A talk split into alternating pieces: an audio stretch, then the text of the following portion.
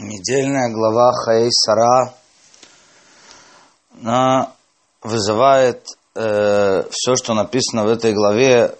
Есть несколько э, основных тем. Первая тема это э, смерть Сары. Потом описано, как Авраам покупает поле для того, чтобы похоронить э, Сару. Потом сказано о клятве, которую Авраам берет с Элезера. И дальше говорится о э, том, как Элезер едет брать жену для Ицхака, находить жену для Ицхака. И после этого описано э, порождение Ишмаэля, все его сыновья Ишмаэля.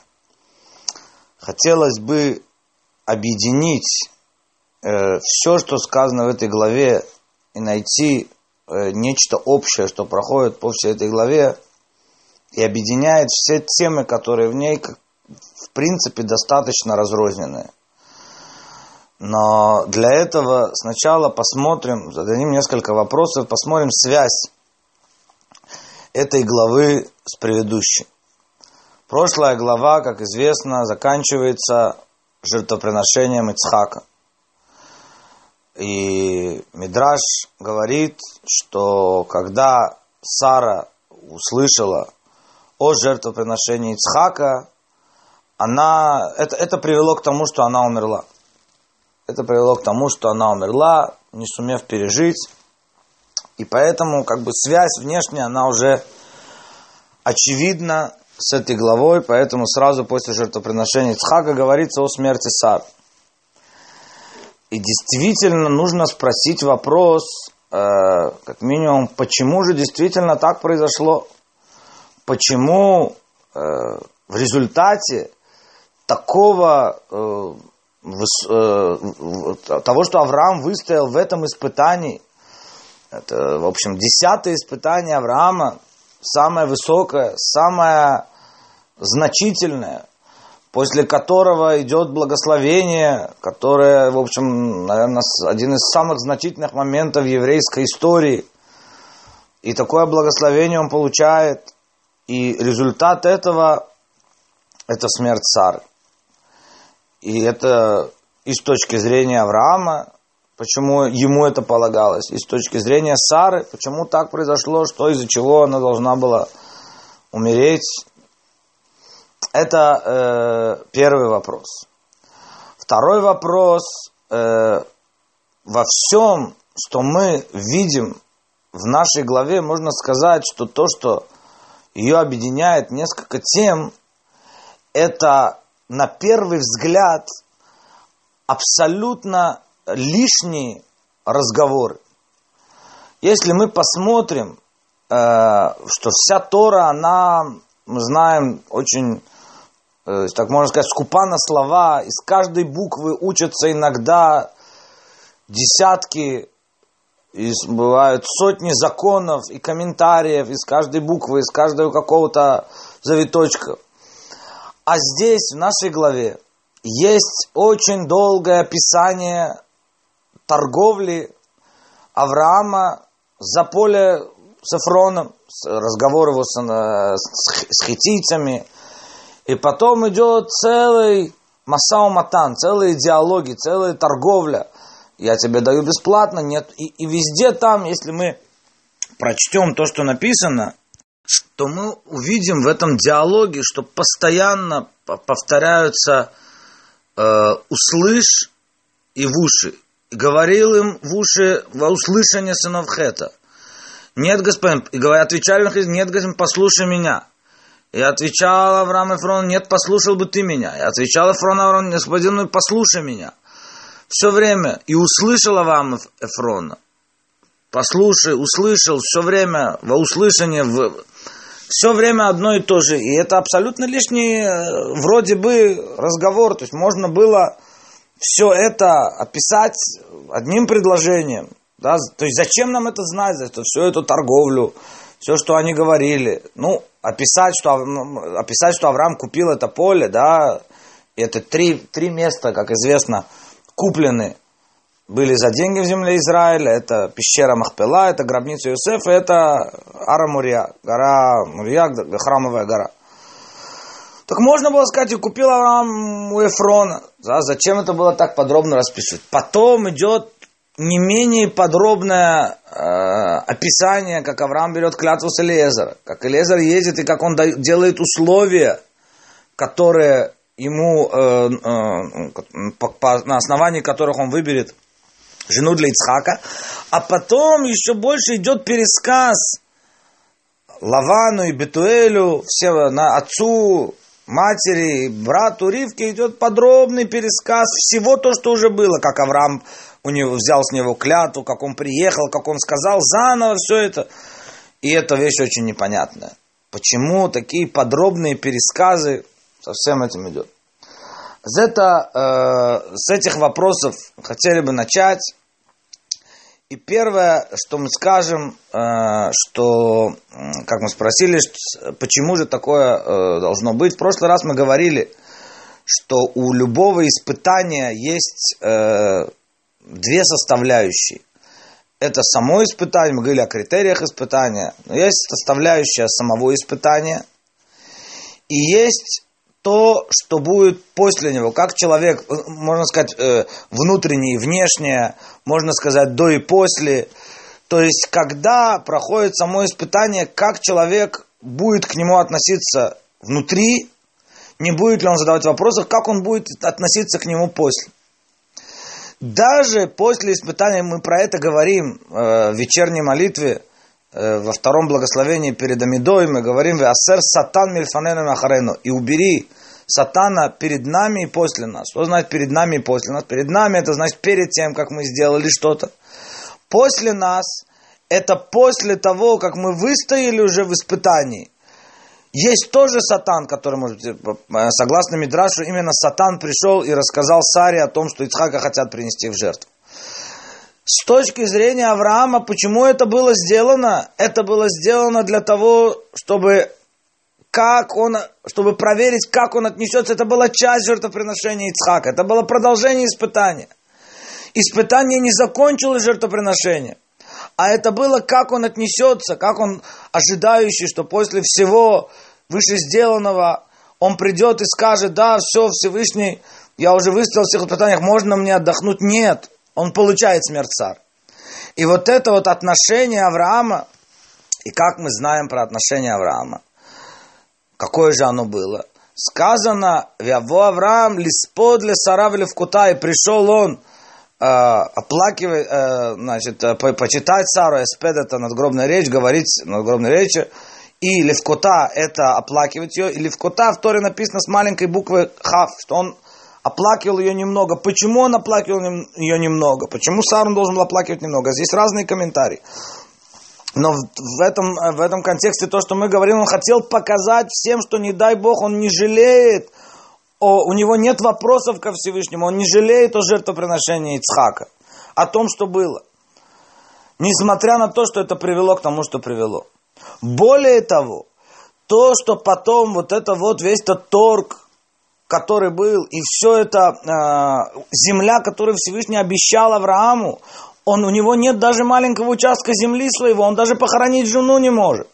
Он вынужден покупать, и причем он переплатил.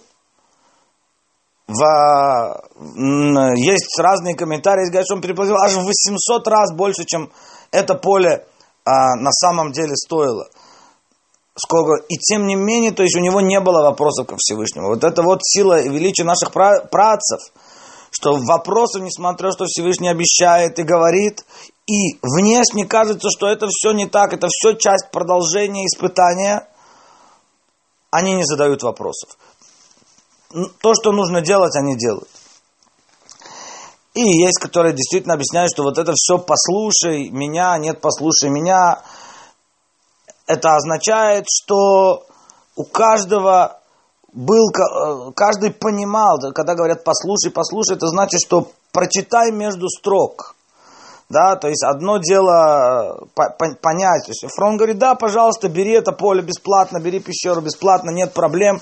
Но он послушай, пос, посмотри, что между строк Авраам понял, что стоит между строк. Говорит, нет, ты послушай меня. Ну, можно и так сказать, но мы хотим пойти немножко глубже. Если мы посмотрим, то э, прошлая глава называется Вайра. А Вайра это и, и открылся, и увидел. Это видение. И заканчивается она тоже на жертвоприношении Ицхака, где говорится о, э, называется гора, э, назвал Авраам это место Ирэ, Ашершам, Ашем Ираэ. Он видит, и он будет видим. То есть, опять, и начало, и конец главы связаны со зрением. А эта вся глава, она связана с, с если так можно сказать, да, это, это, это слух и разговоры. В хасидизме объясняется, какая разница между э, зрением и слухом. Зрение – это э, человек охватывает сразу всю картину, одним мгновением. Если сейчас мы посмотрим на пространство, которое находится вокруг нас, мы одним взглядом охватываем все пространство. Если мы начнем его описывать, это я буду говорить так, здесь находится, здесь есть стены, есть потолок, есть такие предметы, и такие предметы, и такие предметы. Да, это будет очень долго. Это будет подробное описание, то, что в зрении человек одним мгновением все это хватает. Есть известная история о том, как один раз Рабхаим Виталь услышал, как Ари, его учитель, э, дремлет и что-то бормочет во сне.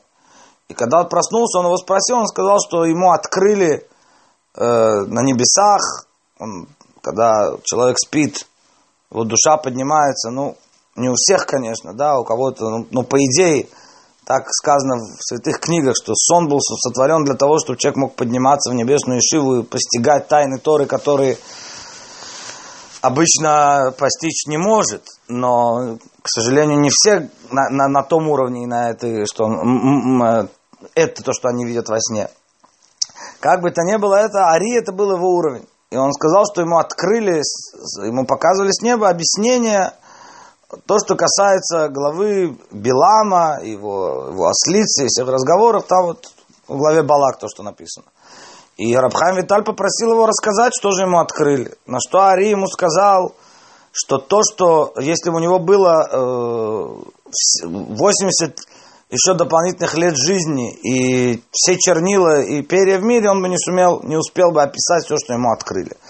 Да, то есть действительно, во сне мы это знаем, что самый сон длится там несколько секунд всего, а, а для человека это как будто чувствуешь, что там целая жизнь может пролететь. То есть зрение это охватить все одним, одну секунду. Слух это наоборот нет, это от, от частно еще слово, еще слово, они складываются в предложения, предложения в рассказы и так далее. То есть это все э, намного более подробно. Это уже может нам сказать, что это то, что объединяет, это то, что продолжение различается от прошлой главы. Прошлая глава связана со зрением, то эта глава, она связана со слухами, поэтому так много в ней разговоров, так много в ней объяснений. И можно сказать, что это та же разница между э, мыслью и речью. Мысль, она ближе к зрению. Когда человек одним взглядом мысли, он может быстро охватить какие-то вещи. А ближе к... Э, а э, речь, она, это, то, что действительно слух, да, когда все надо объяснить и расставлять по полочкам. И объяснять различные детали и так далее. И эта же разница, мы продолжаем нашу аналогию – в каком-то плане это мужское и женское начало. Мужское начало ближе к зрению, это качество хохма, да, сказано. И э, женское начало это бина. Женское начало это бина. Там э, больше, как, как, как известно, Сара, Кавемшель, Дибур, Ярдуль Улам, 10 мер разговора пустились в мир, девять взяли женщины, так, так Мидраш говорит. Почему? Потому что бина и тарантна лиша. Дополнительная бина. Женщина связана с качеством бина. И поэтому больше именно разговора, больше объяснения, больше каких-то... И если в прошлой главе получается, что там она связана с Авраамом, то эта глава, есть так, мы можем сказать, это более женская глава. И называется она по имени женщины, и потом весь ее, э, то есть все связано сначала, это связано с Сарой, э, ее смерть, ее похороны, все, что касается этого, а потом все, что связано с, э, невестой, с поиском невесты для Ицхака, то есть там Ривка, она там главный герой, так можно сказать, и заканчивается она сыном Авраама, которого как зовут тоже Ишмаэль, от слова Шама, услышал Бог. Слышал Бог или услышит Бог э, в будущем. То есть опять вот это вот все э, получается некое, некое единое, то, что объединяет всю нашу главу. И действительно Зоар говорит, что соотношение между э, Авраамом и Сарой это отношение между, на самом деле Тора описывает здесь отношение между душой и телом, где Авраам это душа, ближе к мысли, и Сара это тело. И, и так Зуар комментирует, и умерла Сара в Кириат Арба, он же Хеврон. Что такое Кириат Арба? Кириат Арба – это э, место четырех. Здесь разные комментарии, почему он так называется, да, город четырех. Но Зоар, Зоар говорит, что это соединение четырех стихий. Человек сотворен из четырех стихий, это тело. Хеврон – это от слова хибур, соединение. Сара умерла вместе, там, где, потому что у нее осталось. Обычно, когда, тело, когда тело умирает, то четыре стихии расходятся, распадаются, а у нее остался Хеврон, праведники. После смерти называются живыми, потому что у нее остался Хибур. Она умерла в Киат Арба, он же Хеврон, у нее остался Хеврон остался хибур, осталось соединение. И пришел Авраам, это приш, пришла душа, душа приходит первое время скорбить о теле. Но написано хав ктана, маленькая хав, потому что такое праведное тело, не надо о нем скорбеть много, потому что оно, оно не уходит и не разлагается. Поэтому маленькая буква хав. Это то, что мы сказали, это э, вернемся к, к испытанию Вернемся. Да, и Эфрон тоже, у которого он купил поле, это тоже Эфрон от слова Афар. Афар это прах.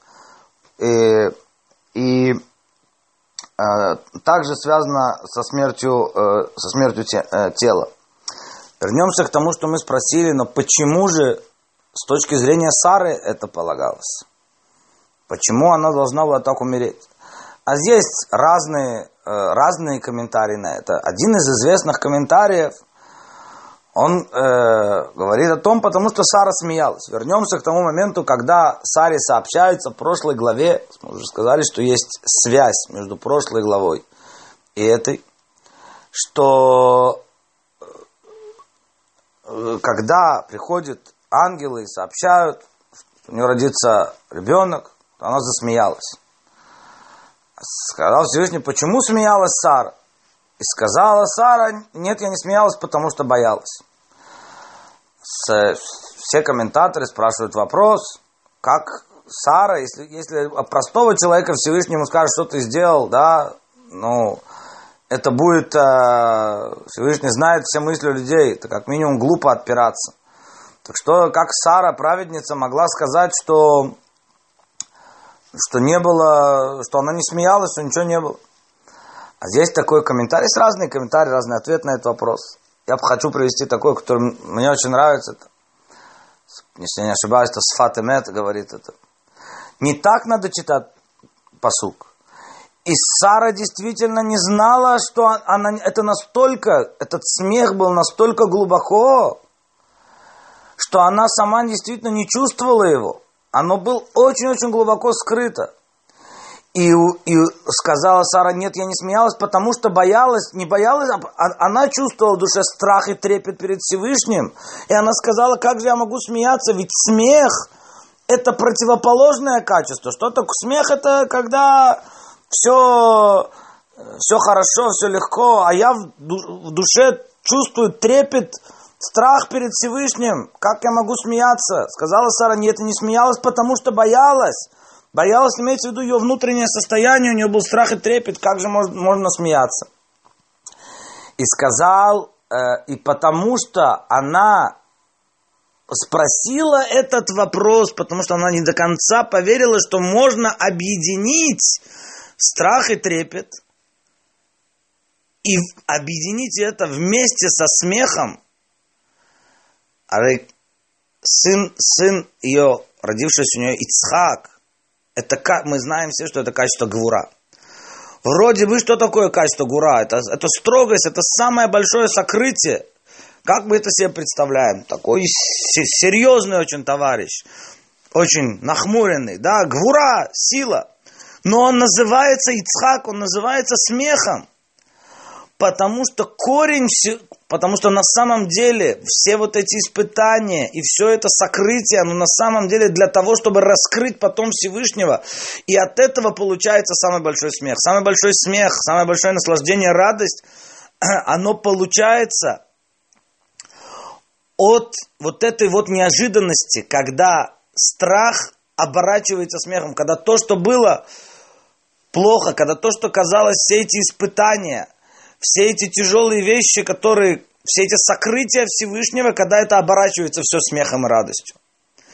Поскольку Сара не поняла, как это можно объединить, она сказала Всевышнему, нет, я не, смея... нет, я не смеялась, то есть вот этот вот вопрос она задала, то а, то э, она не удостоилась увидеть, с одной стороны, да, она не удостоилась увидеть, как вот этот страх, она не сумела выдержать и в конце, до конца, да, вот это испытание, когда страх жертвоприношения обернулся смехом. Это то, что произошло на, на горе Мурия. Когда вот этот страх ее, он должен был обернуться смехом, но поскольку она это не объединила, то она Э, не сумела этого дождаться. Тем не менее, в конце главы сейчас попробуем сказать, нам известно, что почему, э, когда Сара сказала, два, два раза есть э, написано о, о изгнании Агар. Первый раз, когда та взбунтовалась против Сары, когда первый раз забеременела, та стала ее притеснять, она убежала, потом вернулась. И второй раз, когда сказано про Ишмаэля, когда она увидела, что Ишмаэль Мицахек насмехается. Как? Раши говорит два раза в Торе, Раши говорит, что такое насмехаться. Один раз здесь у Ишмаэля, один раз э, во время греха золотого тельца Написано, Вешев Аам Лицахек, и сел народ насмехаться. В обоих местах Раши говорит, что такое насмехаться, это идолопоклонство, убийство и разврат. Это включает в себя три, три греха самых основных. В какой мере это? Это корень. Есть насмехаться, а есть смеяться. Да? Про это есть такое выражение. Хорошо смеется тот, кто смеется последним. И это выражение, оно очень подходит под то, что мы говорим. Про это сказано «Аз емалет пину». Тогда наполнится смехом наш род. То есть нужно выдержать испытание до конца. Не насмехаться. Сейчас, это, это сейчас, это в настоящем времени. А Ицхак стоит в будущем. Ицхак стоит в будущем. Потом, когда человек сумеет выдержать испытание до конца, тогда э, тогда он, он, он раскрывается, вот это вот изначальный смех, изначальная радость, которая, что все сокрытие, оно было только для раскрытия. А Сара видела, что написано, что Сара была, несмотря на то, что, как мы сказали, как говорит Зоар, что Сара была на уровне тела, Авраам на уровне души, и вроде бы душа выше тела, Всевышний говорит, Аврааму все, что скажет тебе Сара, слушай ее голоса. Потому что на самом деле Авраам и Сара, сказано, что они жили уже как... Они были подобие будущего мира, когда корень тела поднимется выше корня души. Когда будет... Э, душ, э, когда тело раскроется, что оно будет выше души. Все, что скажет тебе Сара, все, что скажет тебе тело, слушайся ее. Уже... И надо изгнать Ишмаэля изгнать и Агар вместе с ним. Но первый раз, когда э, Сара начала ее притеснять, это, собственно говоря, почему он наз, назван Ишмаэль.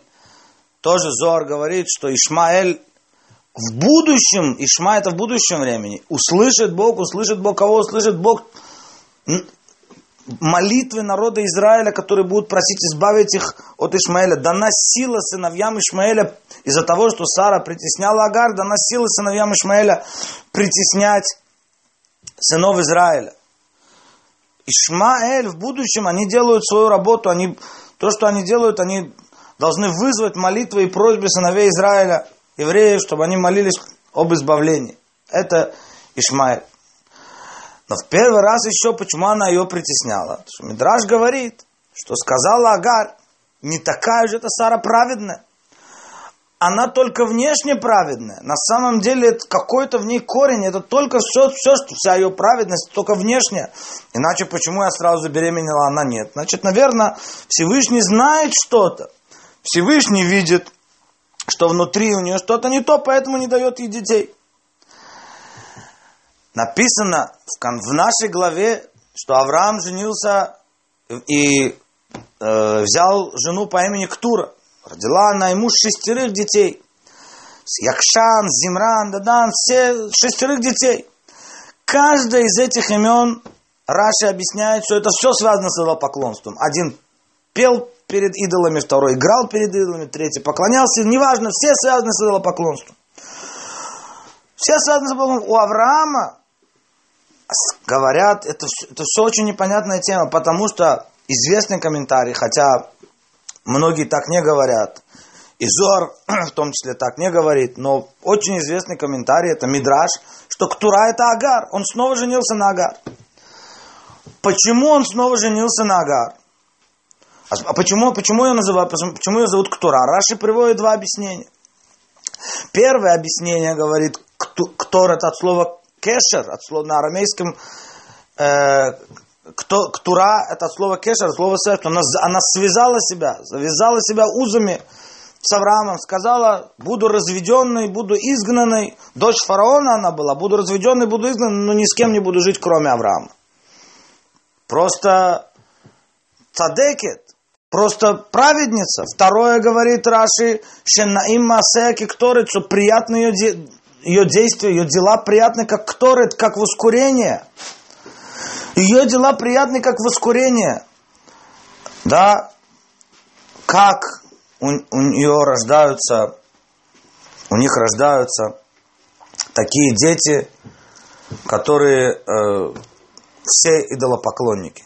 Зоар, еще раз говорю, Зоар говорит не так, Зоар говорит, есть, есть мидраш, есть комментаторы такие, что он, Ктура это не Агар, Зуар говорит больше, что он, э, что он взял жену из сыновей, э, наложницу из сыновей Ефета, еще одну, еще одну наложницу взял, у него было две наложницы, еще всего четыре жены было Авраама. Мидраж говорит, что он взял жену из сыновей Ефета, так что Сара была из потомков Шема, Агар из потомков Хама, а еще наложница из потомков Ефета.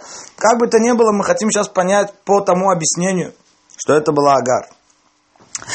Здесь Гемор, Гемора говорит, э, в трактате Сута, если не ошибаюсь, что один из Амураим давал урок. И ученики так не очень, не очень хорошо слушали, так зевали немножко. Он решил их немножко разбудить, немножко их воодушевить. И сказал, открыл Тору и сказал, и взял Авраам жену, которую зовут Юхани. Юхани. Ученики сразу встрепенулись, сказали, Ребе, написано Ктура, какая, какая Юхани. Он им ответил, сыновья Ктуры. Все, на этом Талмуд заканчивается. Очень непонятная гемора, о чем они говорят. Объясняют комментаторы следующую вещь. В их время была Юхани, это было известный э, вид, который был вид идолопоклонства, и была так, женщина, которую тоже так звали, которая занималась колдовством. Что она делала? Она себя делала большую, внешне большую праведницу, большую ребицу, внешне была. И делала всякое колдовство, чтобы там женщины не могли родить и так далее. А потом к ней приходили, просили благословения, она давала благословение, снимала это колдовство, и все у нее получалось. И потом это раскрылось. Сказал сказал, э, вот этот вот Амойра давал ему урок, сказал, Авраам женился на женщине, которую зовут Юхани. Это все было внешне. Вся ее праведность, она была внешне. Сказали ему ученики, ведь Ктура актив, написано Ктура, что ее дела приятны, как Кторет, она была верна Аврааму, он был... сказал он сыновья Ктуры. Вы правы, вы правы, но сыновья Ктуры, посмотрите, что, что из нее вышло. Что из нее вышло? Не может из такой праведницы э, выйти то, что э, такие сыновья. Значит, внутри у нее было наоборот. Получается, это то, что называется в психологии классический перенос. Когда человек говорит про другого то, что есть в нем самом. Агар говорила про Сару. Агар говорила про Сару, что она не такая уж праведная, что вся ее праведность только внешняя вся ее праведность только внешне. И все, что внутри у нее есть, в чем-то действительно был вот этот вот э, не, э, не, не дошло до конца, вот эта связь, как мы сказали, насчет смеха и страха. И вопрос, который она задала, то, что при, привел. Но на самом деле это было у Агарь. То, что она была, связалась с Авраамом. И то, что ее дела были приятны, как Тор, это только внешнее было. Но внутри Остался этот корень, и поэтому какие сыновья из нее вышли? Из нее вышел Ишмаэль, и она думала, что Ишмаэль вышел таким, почему он вышел Мецахек, почему он не вышел как Ицхак, а насмехающийся, не смеющийся в будущем, а насмехающийся, потому что Авраам еще не был обрезан тогда. И после обрезания Авраама, так комментаторы говорят, она хотела быть с ним. Она сказала, я хочу быть, хочу а только быть с Авраамом после обрезания, что у меня тоже вышел как Ицхак. Кто у нее вышел? Шесть сыновей. Все идолопоклонники, потому что у нее корень был внутри, хотя внешне, опять вот это вот корень. Это корень, сыновья Хама, потомки Хама, этот корень, который невозможно изменить. И в конце концов все они вышли идолопоклонники. То есть она говорила про Сару то, что на самом деле было при нее. Поэтому сказано, и пришел Авраам, лиспод веля сара в кута, оплакивать Сару с маленькой буквы Хав, чтобы не подумали, что из-за того, что у Сары было что-то не то, что у Сары было какое-то недочет был какой-то, что у нее было только внешне, что внутри она не смогла, у нее были лишние вопросы, и она не смогла э, выдержать и внешние, и внутренние у нее не соответствовало, пришел Авраам, с маленькой буквы Хав написано оплакивать. И были жизни Сары сто лет, двадцать лет, семь лет, кулям шавим летува. Внутреннее и внешнее сказано, что единицы соответствуют действиям, десятки соответствуют чувствам, сотни соответствуют мыслям, что они все шавим летова, они все были едины, и внутреннее и внешнее было едино.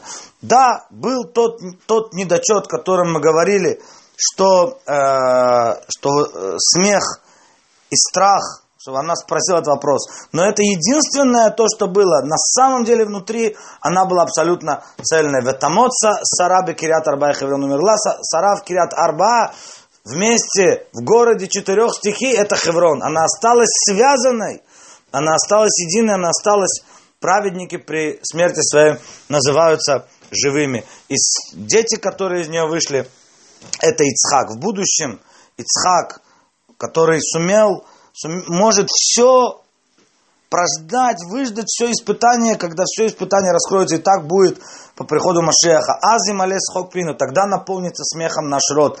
Тогда мы увидим, как все испытания, как все тяжелые вещи, как все сокрытие, которое было, было в нашей жизни, обернется радостью и смехом.